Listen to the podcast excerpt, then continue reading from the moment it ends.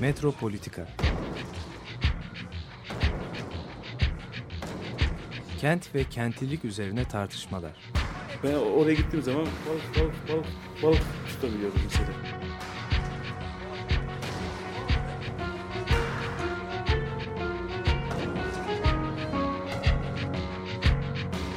Hazırlayıp sunanlar Aysin Türkmen, Korhan Gümüş ve Murat Güvenç.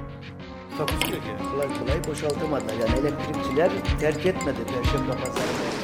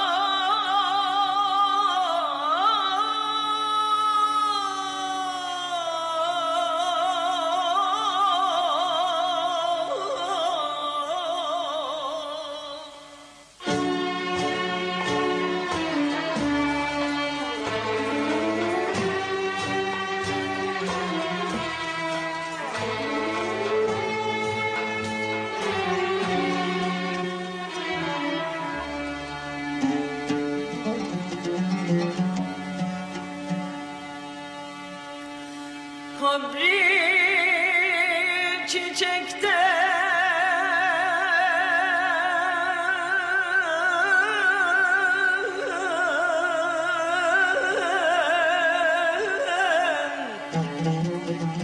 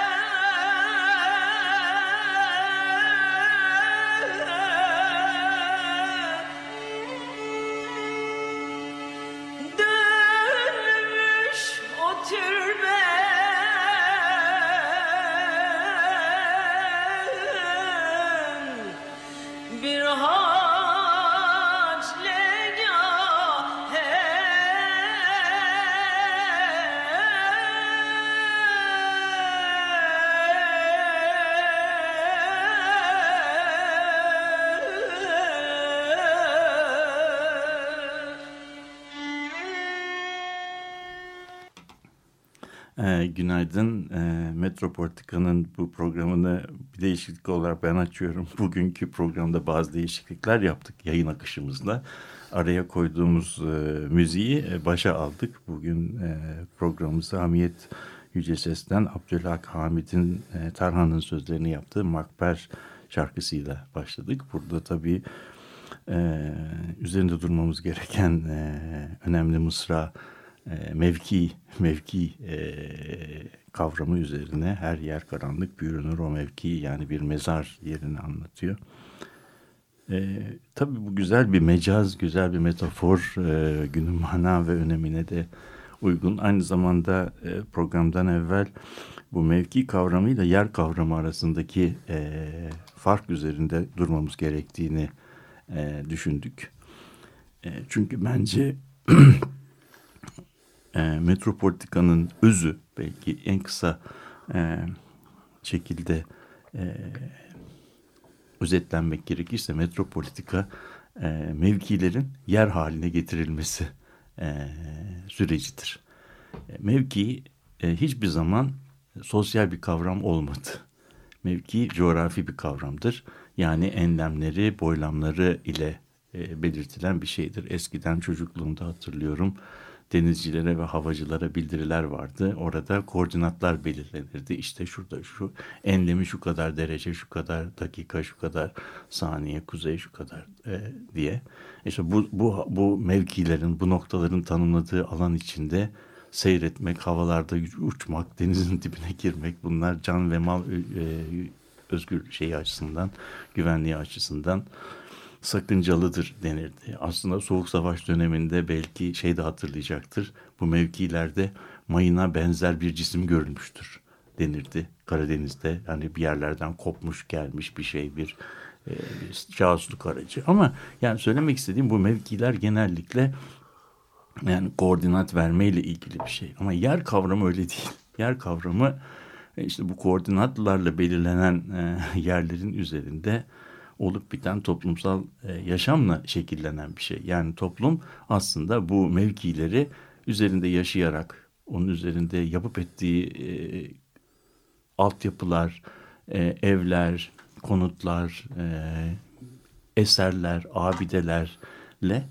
bu mevkileri bir çeşit e, yere çeviriyor. Yani o zaman çok basit e, çok basit bir denklem yazmak gerekirse yer eşittir mevki artı toplumsal e, ve ekonomik yaşam diyebiliriz ve bunun içerisinde tabii siyasi e, boyutlar da var.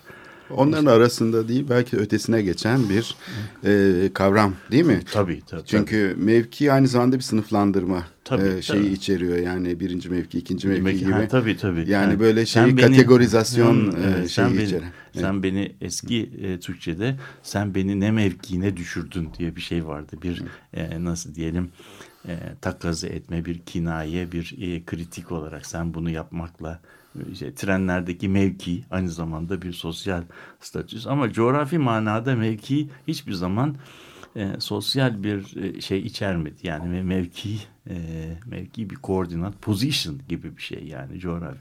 Ama place İngilizce'deki bu sosyallik içeren bir şey. Yani ee, onun için tabii siyaseti düşürdüğümüz zaman, düşündüğümüz zaman mesela e, 1 Mayıs'larda e, bazı koordinatlarla belirlenen yerler diğer bazı ko koordinatlarla belirlenen yerlerden çok daha yüksek simgesel anlamlara sahipler. Bu Türkiye'de de böyle, her tarafta da böyle. Anlatabildim mi?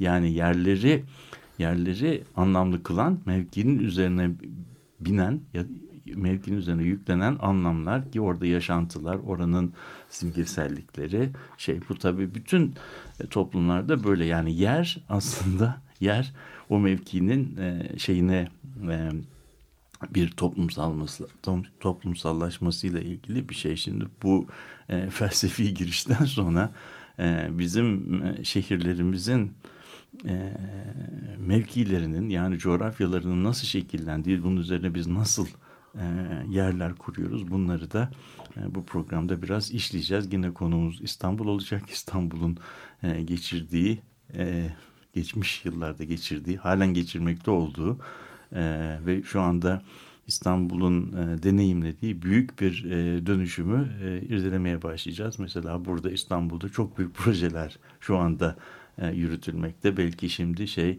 E, Korhan bize bu projelerle ilgili bir genel çerçeve çizebilir. Ben de daha sonra bu konudaki yorumlarıma geçebilirim. Şimdi seçimler e, sürecinde birçok slogan kullanıldı. O sloganlardan işte en bilindik olanı da bu seçimleri bir referanduma dönüştürmesiydi. Bu kavramların işte başkanlık sistemi vesaire gibi. Fakat e, ben şöyle bir analiz e, yapmakla başlayalım dedim. E, söz konusu olan başkanlık sistemi nedir diye dünyadaki örneklerine baktığımızda e, bu şeyin yani siyasal deneyimin nasıl oluştuğuna bakmak gerekiyor. Yani federatif yapılarda mesela başkanlık sistemi daha güçlü oluyor. E, ulus başka tip bir ulus devlet modeli daha yaygın olmakla birlikte birbirine çok benzer hukuksal sistemler üzerine inşa ediliyor. Fakat e, imar rantları üzerine kurulmuş ya da petrol gelirleri üzerine kurulmuş yani böyle informal gelirler üzerine kurulmuş e, şeylerin e, başkanlık sisteminden çok aslında patronluk sistemine daha e, elverişli olduğunu düşünüyorum ben adlandırma olarak. Neden? Çünkü ikili bir e, süreçte gelişiyor bu tip e, kamu örgütlenmelerinde siyaset. Bir tanesi işte bu devlet soyluları dediğimiz kesimin bu planlamayı teknik bir iş gibi göstermeleri. Yani mekanı nesneleştirmeleri, doğayı, yani biz doğa kültürel miras, işte hatta sosyolojiyi de aynı şekilde bir disiplin olarak bunun içine koyabiliriz. Bu bildiğimiz yani İkinci Dünya Savaşı'nın öncesi şey e, sosyal bilimler paradigması içindeki mekan. Dolayısıyla bu planlama metodolojisiyle işte doğal kaynakları korumak falan şehir bir nesne olarak görülüyor. Oysa ki bizim programda hep sorun ettiğimiz gibi şehri çok farklı bir mantıkla çalışan, e, e, bu uzmanlıklar ötesi bir e, ağ sistemi olarak algıladığımızda bu e, oluşturulmuş bu uzmanlık üst dillerinin yani bizim bugün meslekler dediğimiz aslında uzmanlık dillerinin bu bütünle bir karşılıklı etkileşim içinde anlam kazanabildiğini görüyoruz. Yani günümüzdeki şehircilik paradigması aslında bu siyasal paradigma diyelim. Bu işin sadece basitçe bir yönetme sanatı olmadığını, bir uygulama sanatı ya da bir inşaat süreci olmadığını, aynı zamanda karşılıklı bir siyaset üretme, düşünce üretme süreci olduğunu gösteriyor planlamanın. Türkiye'deki bu aslında katı planlama tekniği neoliberal sistemin patlamasına yol açtı. Yani neoliberal sistemin aslında dizginlenemez bir şekilde ka, e, kamu arazilerini, askeri alanları, ne aklımıza geliyorsa yani askeri alanlara kadar hepsinin çok kısa sürede merkezi otoritenin şeyi çerçevesinde kendi kaynak yaratma mantığı içinde dönüştürüldüğünü ve bu gelirlerin de aslında bildiğimiz yöntemlerle yönetilemediğini gördük. Yani bu belediyelerin işleyişindeki çok tipik bir durum. Ben bu yüzden yani bu seçimlerin aslında tartışılacaksa yani bir onarım sürecinin Türkiye'de gerçekleşmesi için, hukuksal onarım sürecinin gerçekleşmesi için aslında bu büyük projelerin konuşulmasının çok anlamlı olduğunu düşünüyorum. Yani üçüncü köprüye nokta koyabilecek miyiz? Yani evet. bu çok önemli. Şimdi bakıyorum bir kere kredi sağlanırken hazine garantisi verilmiş. Bütün yani uluslararası finans piyasalarına hazine garanti veriyor. Yani Türkiye Cumhuriyeti hükümet diyor ki bakın diyor eğer diyor bu üçüncü köprü şey diyor herhangi bir nedenle siyasi bir nedenle olabilir. Yani sadece e, proje hataları vesaire değil. Siyasi bir istikrarsızlık olur vesaire bir şey olursa biz size bunu ödeyeceğiz. Bu yani kapitülasyonlardan beri herhalde olmamış bir şey. Birinci şey bu. Yani tartışmak istediğim benim. Geleceği ipotek altına alacak bir karar. İkincisi defalarca söylenmesine rağmen e, hiçbir e, şey olmayacak, e, bağlantı yolu olmayacak. Yani kavşaklar ve çıkışlar olmayacak. Üçüncü köprü yolu bypass edecek diye. E, inşaat sürecinde defalarca söylenmiş olmasına rağmen 20 tane e, çıkış yapılmış şehir merkezine doğru. Ondan sonra 135 binlik bir araç geçiş garantisi verilmiş. Yani köprü kullanılmasa dahi her sene İstanbul halkı o köprünün maliyetini taksit taksit ödeyecek. Şimdi bunun gibi daha birçok bir şey var söylenebilecek. Yani burada güzergahın seçimi konusunda mesela nasıl mekanizmalar işlediğini, bunun nasıl kapalı e, kapıları ardında yapıldığını, yatırımcıların önceden nasıl seferber olduğunu falan da konuşabiliriz. Bence işin herhalde en çok tartışılması gereken e, şeylerinden biri ama şimdi köprüyü sadece ulaşım İstanbul'un ulaşım sorunu çözecek mi çözmeyecek mi? İşte üçüncü köprü trafik sıkışıklığına çare olacak mı diye konuşmayı ben son derece şey abes buluyorum. Yani böyle bir siyasi konuyu teknik bir şeymiş gibi Hatta buna doğa, doğayı da dahil edebiliriz. Tabii ki doğa üzerindeki etkileri hepimiz için çok çok önemli İstanbul'un geleceği için. Ama bunu da teknik bir şey gibi konuşmaktan çok çok daha öteye siyasal bir fenomen halinde kavramak zorundayız diyorum. Özellikle bu seçimlerden sonra. Peki şimdi e, yani bu senin ortaya koyduğun şeyin içerisinde bazı böyle ihtiyati e, kayıtlar ve bazı tarihi şeyler koyalım, e, koymak isterim. Yani bu köprü meselesine de gelelim. Yani bu köprü meselesinde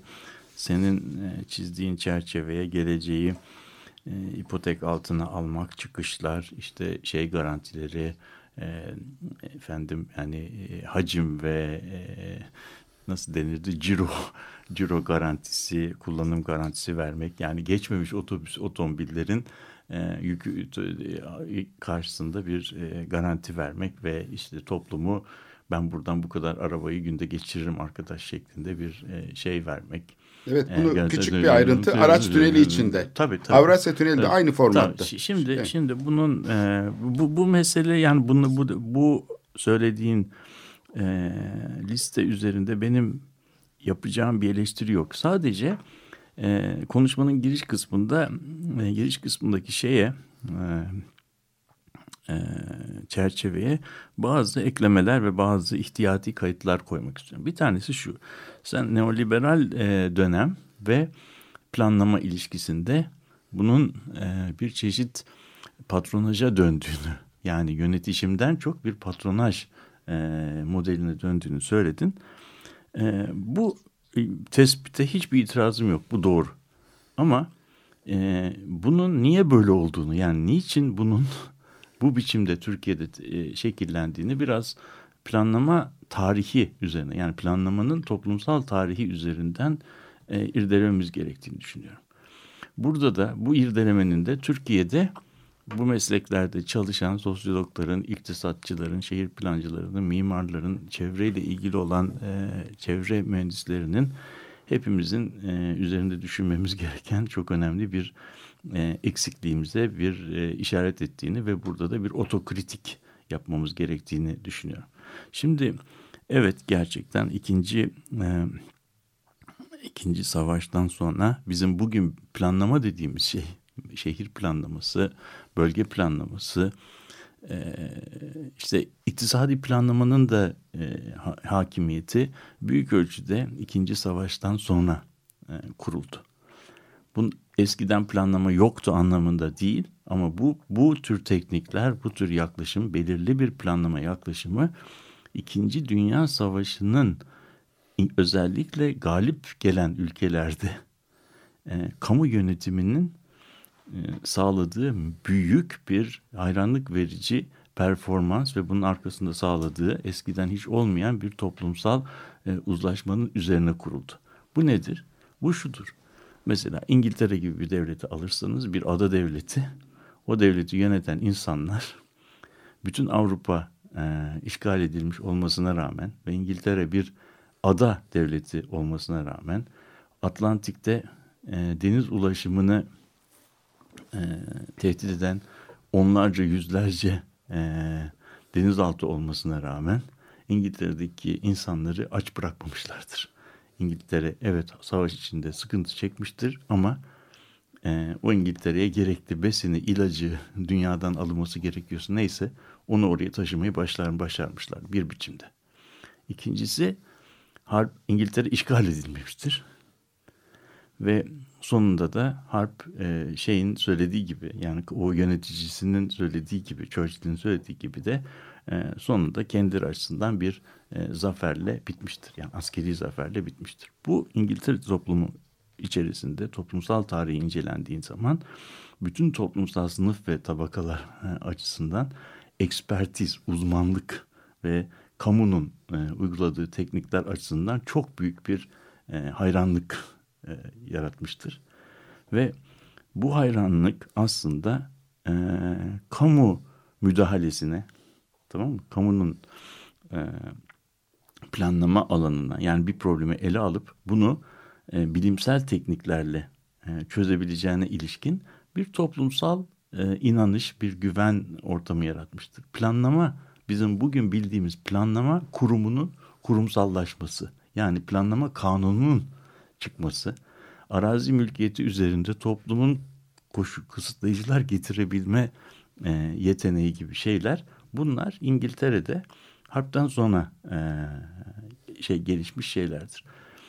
E, aradan geçen süre içinde bu uzlaşının yani bu planlama o kadar da sürdürülebilir olmadığını, planlamanın da nasıl diyelim e, ideolojik içeriği olduğunu ve problemi basitleşerek, basitleştirerek çözdüğü konusunda yavaş yavaş bir toplumsal bilinçlenme e, süreci yaşanmıştır. Ve bu süreç içerisinde de e, 1940'larda, 45'lerde e, hemen harbin arkasından getirilen planlama kuramı, kurulu denen süreç, yani kurumsal, kendi içinden bir eleştiri sürecine tabi tutularak giderek değişmeye başlamıştır. Yani kapsamlı planlama denen şeyden giderek proje planlamasına, inkrementalist planlamaya geçilmiştir.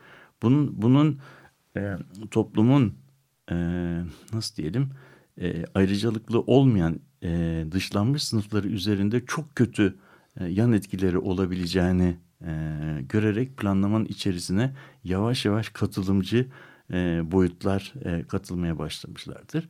Ve 1980'lerin sonuna gelindiği zaman artık bizim e, harp sonrasına e, harp sonrasında temelleri şekillendirilen planlama ilk başta kurulan çerçeveye ait hiçbir şeyini artık e, aynen koruyamadığı kendi içinde evrilmiş yepyeni bir yapıya evet, gelmiştir. Dönüştüğü söylenebilir. Tamam.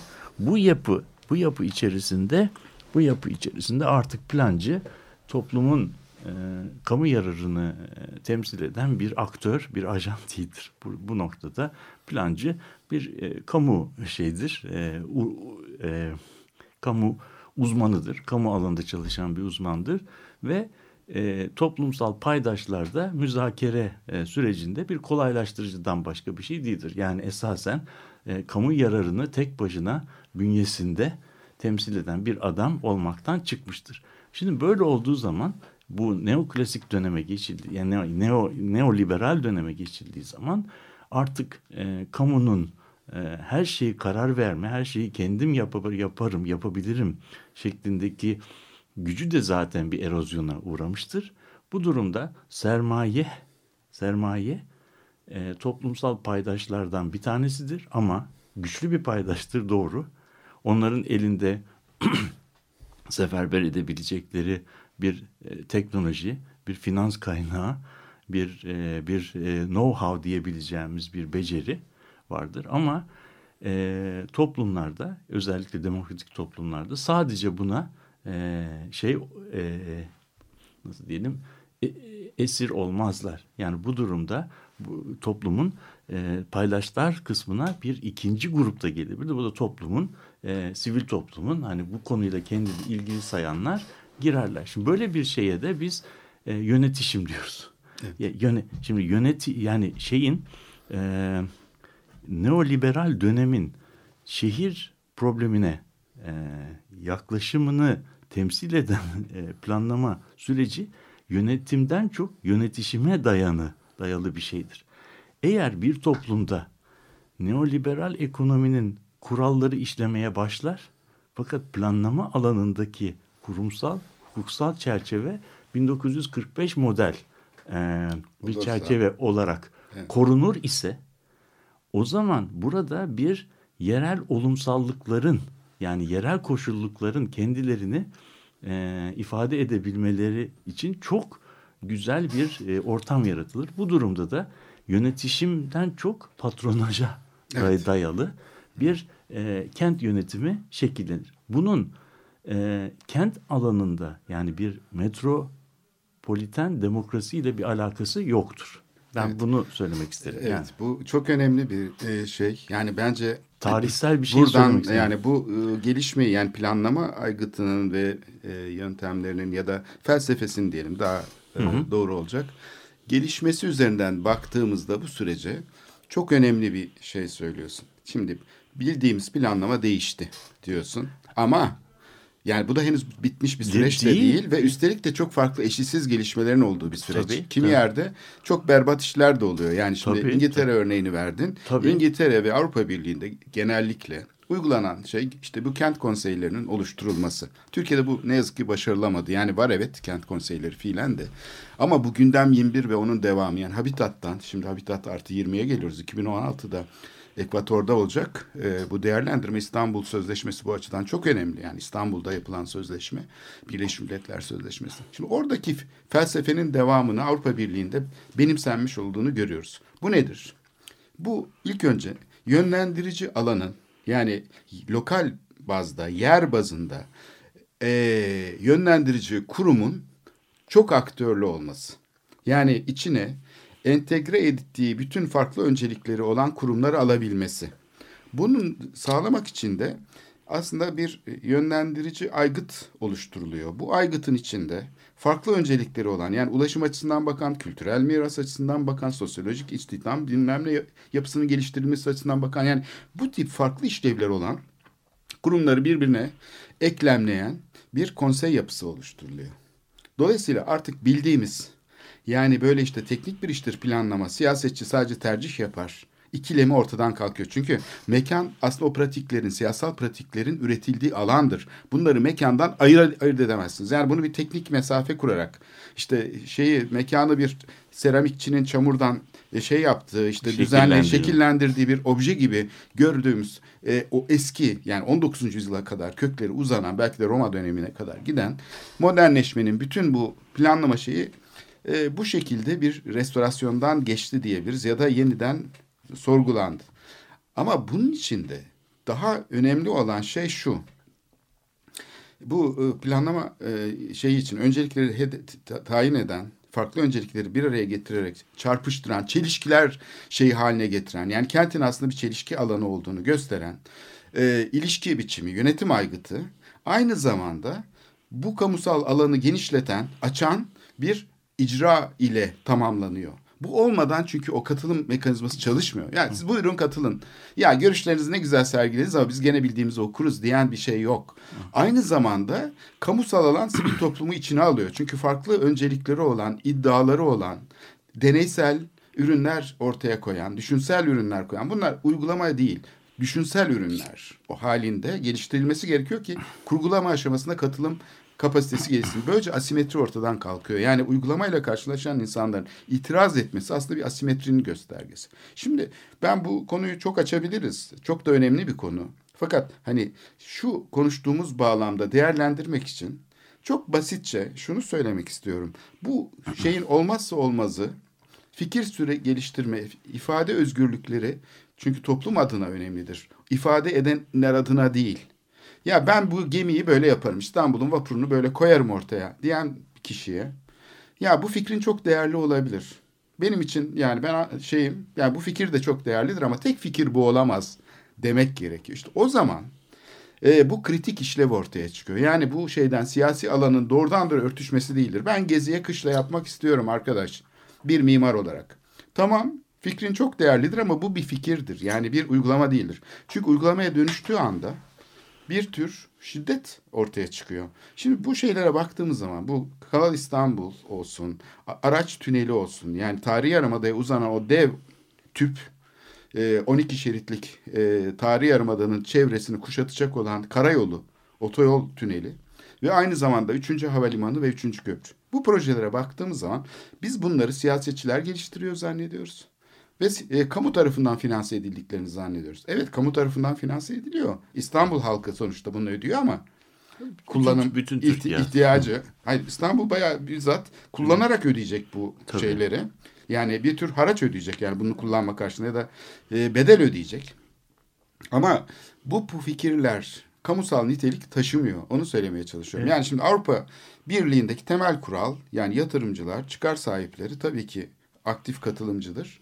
Ama fikir geliştirme sürecinde değildir. Şimdi evet, bu benim e, bu buna bir bazı şeyler bazı noktalarda bazı açıklıklar getirelim. Şimdi bir tanesi benim konuşmamda ben bir yani yerden bağımsız yerden bağımsız planlama kuramının hani e, prensiplerinin ilkelerinin nereden nereye geldiği konusuna şey yaptım. Tabii bu, bu ilkelerin, bu etkileşimin Avrupa'da olsun, e, Afrika'da olsun, Amerika'da olsun her yerel koşulda e, bu, bu e, genel modelin e, anlattığı uyum, armoni e, şey içerisinde mükemmel bir barışçılık ve şeyden hani itiş kakıştan ve baskıdan e, uzak bir şekilde e, hayata geçtiği şeyini iddia edecek kadar saftil bir adam değilim. Fransa'ya gittiğiniz zaman da veya başka bir yere gittiğiniz zaman da bütün bu çerçeveye rağmen farklı yerelliklerde nelerin olup bittiğini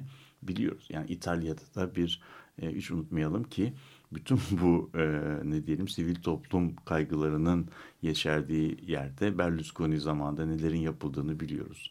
Atina Olimpiyatları sırasında bu çerçevede ne gibi e, ne gibi numaraların çevrildiğini biliyoruz. Lyon şehrine gittiğimiz zaman Lyon şehrinde ne gibi e, ne gibi böyle toplumu offside'da bırakan diyebileceğim büyük kentsel e, projelerin yapıldığını biliyoruz.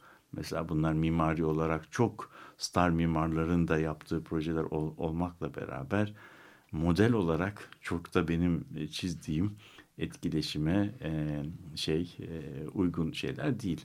Keza İngiltere'de Docklands'da yapılan e, meseleyi biliyoruz. Ama benim benim söylemek istediğim şey şu, seninkinle de bağladığım şey. Bu, bu dönemde artık bir e, şeyci, e, kamu yöneticisi neyin nasıl yapılacağına e, teknik olarak karar vermiyor ve bu bir çeşit bir çeşit e, bir e, pazarlık müzakere süreci içerisinde aktörlerin de katıldığı müzakere süreci içerisinde e, şey yapması e, nasıl diyelim şekillenmesi bekleniyor. Bu tabii çok zor bir süreç. Çok zor bir süreç ve e, hatta yatırımcıyı bezdirecek kadar zor bir süreç. Niye? Çünkü bu müzakere süreci uzun, çok taraflı. E, projeyi farklı paydaşların kaygılarını içerecek şekilde müzakere ederek onlarca defa revize etmek, bazı koşulları yeniden yazmak, e, yeni baştan düşünmek. Ama problem zor. problem zor çünkü hakkında karar verilen e, şey, e, yer, projenin konusu teknik bir proje değil. Proje yan etkileri itibariyle toplumsal yaşamın, gündelik yaşamın her veçesini ilgilendiriyor. Bir tünel üzerinden geçiren sadece arabalar üzerinden e, ele alınamayacak kadar karmaşık bir şey. Onun için bundan kendini ilgili sayan herkesin sözünü e, dinlemek, ondan bir şeyler öğrenmek. Belki de etkinlik, iktisadi etkinlik e, kaygısından biraz e, şey yapmak pahasına e, fedakarlık ederek hakçalık boyutunu e, insan onurunu insan olarak yaşamaya duyduğumuz onuru öne çıkarmak lazım. Yani buradaki bu burada bütün bu tartışmanın arkasında temel çelişki dediğimiz şey e, iktisadın ve siyasetin, politikanın temel çelişkisi olan etkinlik ve hakçalık arasındaki dengeyi nasıl kuracağımıza e, şey yapılıyor. Bu planlamanın özü de etkinlik, hakçalık e, şeyleri, kutupları arasındaki dengeyi nerede kuracağımıza bağlıdır. Metropolitikadan da belki programımızın yeni dönemdeki şeyi buradaki dengenin kurulabileceği yerler. Şimdi bu iki kutuplu e, bir eksen üzerinde demek ki sonsuz sayıda e, denge yani uzlaşı noktası vardır. Eğer biz şey kantarımızın topuzunu etkinlik ucuna bağlar ve hakçalığı tamamen sıfırlarsak o zaman e, İstanbul'daki e, yurttaşlarımızın, İstanbul'daki hemşerilerimizin çok da yabancısı olmadıkları proje çözümleriyle karşı karşıya kalırlar. Bunlar teknik olarak, iktisadi olarak yapıcısına, girişimcisine zarar ettirmeyen fakat halkçılık boyutu da hemen hemen hiç kale alınmamış e, projelerdir. Bunların listesini saymaya e, zamanımız yetmez ama etrafımız bunlarla dolu.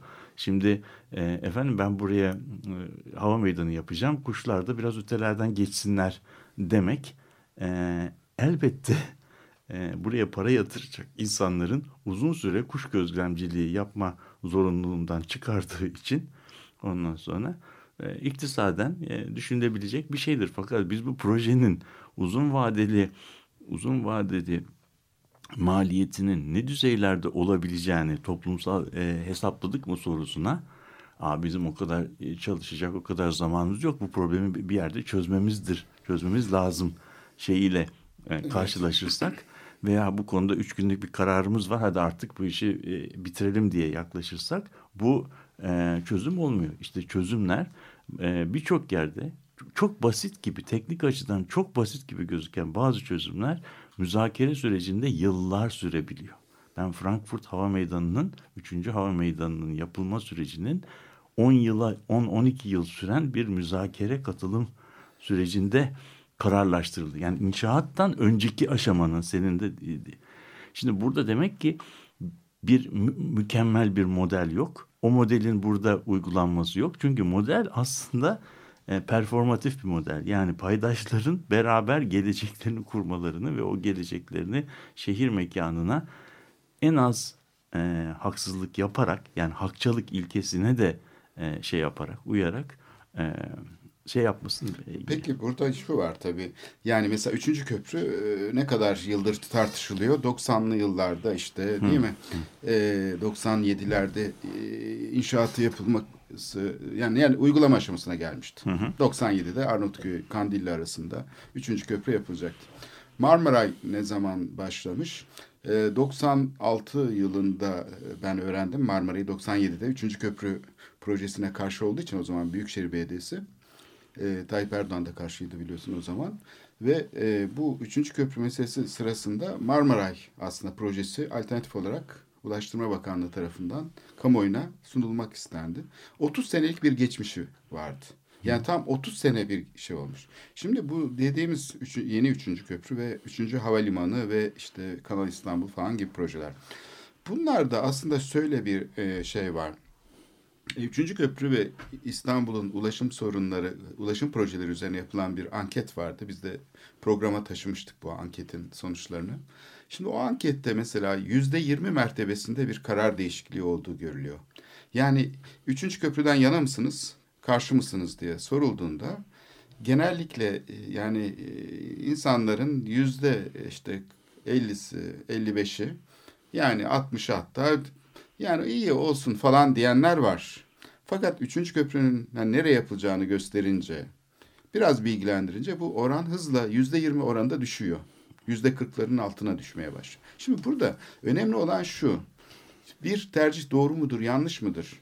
Uygulama üzerinden konuşmak yerine, yani yapılırken itiraz etmek ya da işte yanlış yaptınız demek yerine, üçüncü köprüyü mü yapmak mı istiyorsunuz? Tabii. Bu fikirde demokratik bir ortamda tartışılmalıdır demek bence hepsinden daha önemli. evet, evet. Yani şimdi biz şeye mesela metro köprüsüne Haliç'te yapılan o böyle rezalet olur mu işte bir vapur tasarımı gibi araba vapuru gibi bir şey yapmışlar böyle iki uçtan açılan iki kıçlı gemi diyorlar onlara double ended. Bu işte ne bileyim böyle arabalı vapur aslında iyi bir tasarım. Yani arabalı vapura kötü bir şey diye bakmıyorum. Ben çok güzel bir tasarımdır aslında yani bu şeyin tasarlamış olduğu. Ee, fakat şimdi bunu böyle olduktan sonra konuşmak gerçekten abes. Yani bunu Tabii, tabii. yani gezi işte şeyi de öyle. Ya ihale ne zaman yapılmış? 2011 yılında yapılmış. Biz ne zaman tartışmaya başladık? 2013 yılında. Ya ilk önce Evet, evet, yani bu Demek yani buradan bir ders çıkarmak lazım. Modern toplum kurgulama aşamasında bu konuları konuşabilen toplumdur. Bunu bu- konuşmanın yöntemlerini bilendir. Evet. Yani konuşmak deyince de hadi alalım elimize sopaları, şeyleri kafalarımıza indirelim değil. Değil. Rahat rahat konuşalım. Bütün fikirler değerlidir. Mesela Haliç'in altından tünel mi geçirmek istiyorsun? Vatandaş. Birisi istiyor diyelim. Tamam. Yani altına otopark yapmak istemişti bir BD başkanı adayı hatırlarsan. Ya bütün fikirler değerlidir. Gel konuş. Ama ben yaparım. Sen konuşamazsın diyen bir yöntem bu şimdi. Yatırımcı Tamam, tarafından proje paketlenip siyasetçinin önünde paket açılıyorsa ve siyasetçi orada sadece karar verici olarak. Çünkü proje dediğimiz şey aslında öznel bir fikrin, partiküliye olanın kamu fikri haline dönüşmesi için bir takım kurumsal mekanizmalar ve filtrelerden geçme sürecidir. İşte kamu mekan- yönetim dediğimiz şey bu öznellikle yani sivil toplum alanıyla kamu alanı arasındaki ilişkiyi düzenleyen kurallar ve şeyler malzumesidir. Hukuksal yöntemler. Yönetim dediğimiz, siyaset dediğimiz şey budur aslında. Tamam. Dolayısıyla bunu e, becermek gerekiyor. Yoksa projeyi tartışmak evet, değil evet. yani bu Şimdi yapılan şey. burada e, buna buna buna Evet. hiç kimsenin senin söylediklerine hiç kimsenin bir itirazı olamaz. Bunu tamamen şimdi e, bunun tamamen e, biz üzerinde düşünmemiz şey bunu biz nasıl hayata nasıl geçirebileceğiz? Bu e, bu gereklilik kipinde ge- gereklilik kipinde yani olması gerekeni vurgulamak suretiyle bunu yapmaya çalıştığımız zaman e, bu hemen bizi eski şeye götürüyor. Yani bu bir, dilemmayı çözmemiz gereken problem böyle bir şey. Gereklilik ise topluma normatif çerçeveler içerisinden bakmayı gerektiriyor. Normatif çerçeveyi de toplumsal yaşama getiren, uygulayan şeye biz hukuk sistemi diyoruz. Evet. Hukuk sisteminin kanunları, kuralları ise 1945 model. Anlatabildim mi? Ha, şimdi 1945 model kanunlar ise e, bu şeye, senin çizdiğin çerçeveye uygun bir e, felsefede tasarlanmış kanunlar değil. Bu bu kanunlar genellikle genellikle karar vericiye, nihai karar vericiye yetki veriyor.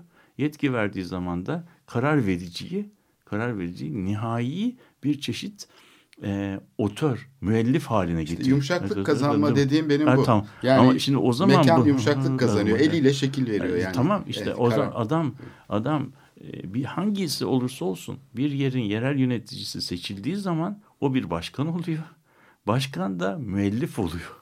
Evet. Müellif olduğu için de nihai müellif o. Çünkü yasal çerçevede bizim müellifimiz düşündüğü ta hayal muhayyelesini şeyin Oy e, aldım, seçildim. Tam, tam E, o seçildim. diyor tabii. tabii. Ben de ben de Ben ya ben, işte. ben de ben de muhayyelemi buranın e, coğrafyasına ten e, şey gibi işlerim. Nakış işler gibi işlerim. Şimdi bu, bu çerçevenin kendisini düşünmemiz lazım. İşte burada siyasetçiye biz kızıyoruz Evet. ya Ama- da siyasetçiyi ama- eleştiriyoruz ama, o mesafeyi üreten, o e, yapabilir hale getiren, o tercih haline getiren mekanizmayı konuşmuyoruz. Asıl İşte sorun burada. işte bu. Mesela burada evet bu bu iste belki yeni dönemin metropolitika programı aslında bir problematiği ortaya e, koyarak başlamış oluyoruz bugünkü e, dönemimizde. Bizim üzerinde düşünmemiz gereken şeyler de iki veçeli bir e, iki e, iki iki boyutlu, iki yönlü bir e, mücadele e, olması lazım. Bir tanesi şehirde olup bitenlerin e, izlenmesi, rasat edilmesi, yani gözlenmesi, onlar üzerinde bir e, e, şey yapılması, fikir belirtilmesi ki bu çok önemli bir şey. Bunu hiçbir zaman e, boşlayamayacağımız bir şey çünkü İstanbul'da neler oluyor.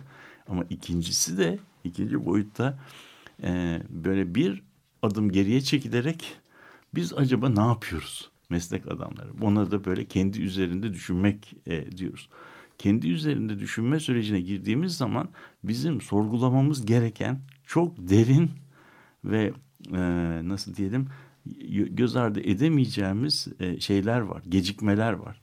E, meslek pratiklerini algılama biçimlerimiz ve, ve bunun meslek adamlarına verdiği ye- yetkileri yeniden düşünmemiz lazım. Meslek adamlarımızı biz birer küçük müellif, şehir müellifi olarak yetiştirmeye devam edersek, kentsel tasarımcı olarak, o zaman e, bu müellifler kendilerine finansman sağlayabilecek e, şeylerin, e, grupların e, şeyi oluyorlar, bir çeşit yardımcısı oluyorlar. Halbuki bu insanlar e, bütün o elde, elde, ettik, elde ettikleri becerileri bambaşka e, bir aktör e, şey için, e, aktör bileşimi içinde e, kullanabilirler. Bunu bunu yapabilmek için bizim şehir dediğimiz olguyu senin başta söylediğin gibi artık e, şey gibi plastik gibi veya e, çamur gibi ellerimizle veya O teknolojimizle oyun hamuru diyorlar hocam oyun- ona. Oyun hamuru. Çocuklar Evet, oyun evet, hamuru diyor. Oyun, oyun, oyun hamuru gibi düşünmememiz lazım. Bunun altında şekillendirdiğimiz şeyin altında kuşlardan böceklere, denizin altındaki küçük planktonlardan havalarda uçan kuşlara, bilmem insanların tarihlerine, anılarına, şiirlere, edebiyata ama bir, de, bir taraftan da gündelik hayatın kalitesine, yaşamın kalitesine ilişkin çok karmaşık bir süreci şekillendiriyor bir her e, yapılan edilen. her yapılan edilen kötü de değil. Evet. Kötü de değil. Bu yüzden de bir kategorik olarak yapılan her şey berbattır demek kadar da yanlış bir şey olamaz. Ama e, önce bir adım geriye çekilerek biz bu şehire, bu karmaşık mekana nasıl e, müdahale ediyoruz? Bunu bu soruyu kendimize sormamız lazım. Bunu sorabilmemiz için de belki belki iki üç tane temel soruyu düşünmemiz e, gerekir. Bir tanesi hakkında üzerinde müdahalemizin konu olacağı yani bizim eserimizi nakşettiğimizi düşündüğümüz mekanın anlamı nedir? Konuşmamıza başlarken mevki ve yer ayrımıyla başlamıştık. Biz bir mevkiye müdahale etmiyoruz. Kazık çakmak, doldu, dolgu yapmak, ondan sonra içerisinde bir ankraj yapmak, iksa yapmak. Bunlar hepsi mekana yapılan mühendislik müdahaleleri. Ama bu yapılan müdahalelerin bir de etrafına yaptıkları bir etki var. Bunun bir toplumsal boyutu var. Bundan etkilenenler, bundan etkilenenler e, o mekanla doğrudan yaşamsal ilişki kuranlar. Ki, ki bunlar planktonlardan havada uçan kuşa, o bölgede yaşamını e, sürdüren bir sokak çocuğundan veya bilmem bir e, nasıl diyeyim bir e, e ötelenmiş, ötekileştirilmiş yurttaştan başkasına kadar bu, bu her mekan parçasının aslında çok etkili bir şeyi var, bir e, yan etkileri var. Bu yan etkilere biz ne kadar duyarlı olabilirsek o zaman müdahalenin hakçalık boyutuna o kadar e, yaklaşmış oluruz. Müdahaleyi tek boyutlu düşünüp ve etkinlik terimleri üzerinden e, düşündüğümüzde bunun getirisi ne olacak? Ben buraya yatırdığım 100 lirayı kaç yıl içinde kaç e, lira olarak geri alacağım? Ne tür riskler var, ne tür garantiler var gibi şeye baktığımız zaman ben o zaman şehir mekanını bir, e, bu zenginliği üzerinde değil de eskiden bir monopoli oyunu vardı. Evet. Monopoli parasal e, bir pa, şey. Böyle Tabii. bir şey kızma birader. Cezalar da öyleydi aslında. Yani kızma evet. birader şeyi gibi evet. ben oraya otel yaptım şu kadar para kazandım. O otelde buraya altyapı götürdüm. Hani böyle şey monopoli oyununda böyle piyasalaşmış. Yani, yani şey yani monopoli oyunu yanlış bir e, şehir resmi çizmiyor. Ama kurallar vardı tabii orada. Yani o, o tabii ama o iktisat kuralları üzerinden gidermiş. Şimdi biz bununla mutabık mıyız? Bununla uzlaşıyor muyuz? Değil miyiz? Bizim sormamız gereken temel evet. soru da birazcık bu gibi. Evet buradan yani sonuç olarak programın sonuna da geldik. hani pratik bir şey. Ee, şimdi bu siyasi paradigmanın değişmesi açısından mekanın bu temsil edilen olarak statüsünün yeniden sorgulanması bence bu programın temel şeylerinden biri. Yani onu kalıcı bir temsil edilene dönüştüren pratiklerin, meslek pratikleri de dahil olmak üzere onu özneleştiren bir süreç. Bu çok ütopik gibi gözükebilir ama dünyada bu süreç yaşanıyor ve yaşandı. Bu evet. böyle bu deneyimde yalnız değiliz. Ta, tabii. Yoksa biz gene eski sisteme mahkum olacağız ve işte ekonomik çevirilerin baskısıyla yani sesi çok çıkan ve bugünkü iktidar alanından pay alan e, yatırımcıların baskısıyla iş uzlaşma adı altında bir tür e, bu sürmekte olanın devamı gibi bir süreç yaşanabilir. Bunu isteyen çok sayıda e, ekonomik aktör evet. var. Şimdi belki yani e, problemi çözmek için en azından problemin e, eskiden çok kolay, İngilizce'de all too easy yani beyhude yani kolay çözüm, çok kolay çözümlerini e, devre dışı bırakmamız lazım. Yani o yüzden problemi gerçekten gerektirdiği karmaşıklık düzeyinde ele almamız lazım. Bir. İkincisi problemin hazır ready-made konfeksiyonu yapılabilecek, uygulanabilecek çözümlerinin olmadığını teslim etmemiz lazım. Çözüm varsa ki var, bunun yerel olarak yerel aktörlerin katılımıyla şekillenmesi lazım. Bu zor, uzun bir süreç ama alternatifsiz bir süreç. Evet. Diğerlerinin diğerlerinin evet. sürdürülebilirliği ve e, çok maliyeti çok yüksek olabiliyor. Evet, şimdi bu tip projelerin ve şeylerin engellenmesi değil sadece mesele. Aynı zamanda bu sürecin nasıl boşandığını yeniden yani, düşünmek yani. Yeniden düşünmek gerekiyor. Bunun için de belki bu piyasa dışı alanda çalışan kurumlara bir çağrı yapmak lazım. Üçüncü köprü, üçüncü havalimanı vesaire gibi konuların şeyini yeniden düşünmek, düşünmek için e, gelin bir araya gelelim ve e, bu seçim sonrası oluşacak siyasal dönemde belki bir şey yaratabiliriz. Güçlü bir etki yaratılabilir. Onun için gelin bu projeleri yeniden tartışalım. Bazı çalışma diyelim. grupları kuralım. Evet. bir yerden Bunun piyasa dışı olması gerekiyor. Çünkü çıkar grupları zaten alanları paylaşmış durumdalar. Yani- Şimdi tersine ihale ile planlama sürecini alan değil. Yani bu tabii meslek kuruluşlarının da burada çok önemli bir rolü var. İhale ile sürece katılan değil, ihale dışı mekanizmalarla katılacak, kapasite oluşturacak bir sivil toplum alanı inşa etmekten başka çare yok. Böylece e, sonuçlandırmış olduk programı. Peki. E, bu bir giriş oldu seçim sonrası e, Yeni mekan politikalarını tekrar değerlendirmek Ama için. yapacağımız uzun bir şey var. Bu bitecek bir iş değil. Ee, ama sü- sürekli yapılması gereken bir Ve iş. öğrenmekle Ee, devam edecek bir ev- süreç. e, şeyin e, şöyle bir şeyle bitirelim.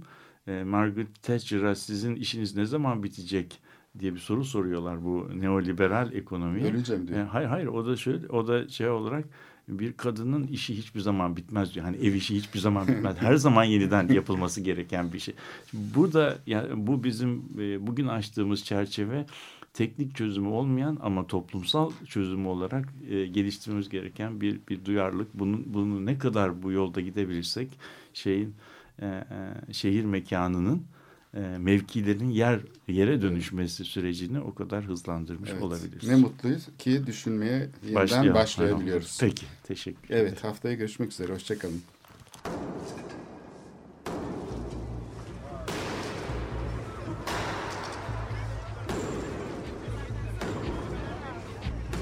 Metropolitika Kent ve kentlilik üzerine tartışmalar. Ben oraya gittiğim zaman balık balık balık balık tutabiliyordum mesela.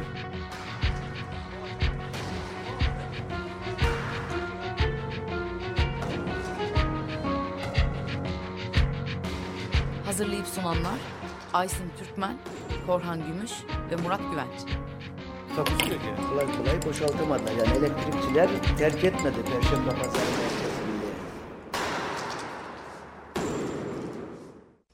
Açık Radyo program destekçisi olun. Bir veya daha fazla programa destek olmak için 212 alan koduyla 343 41 41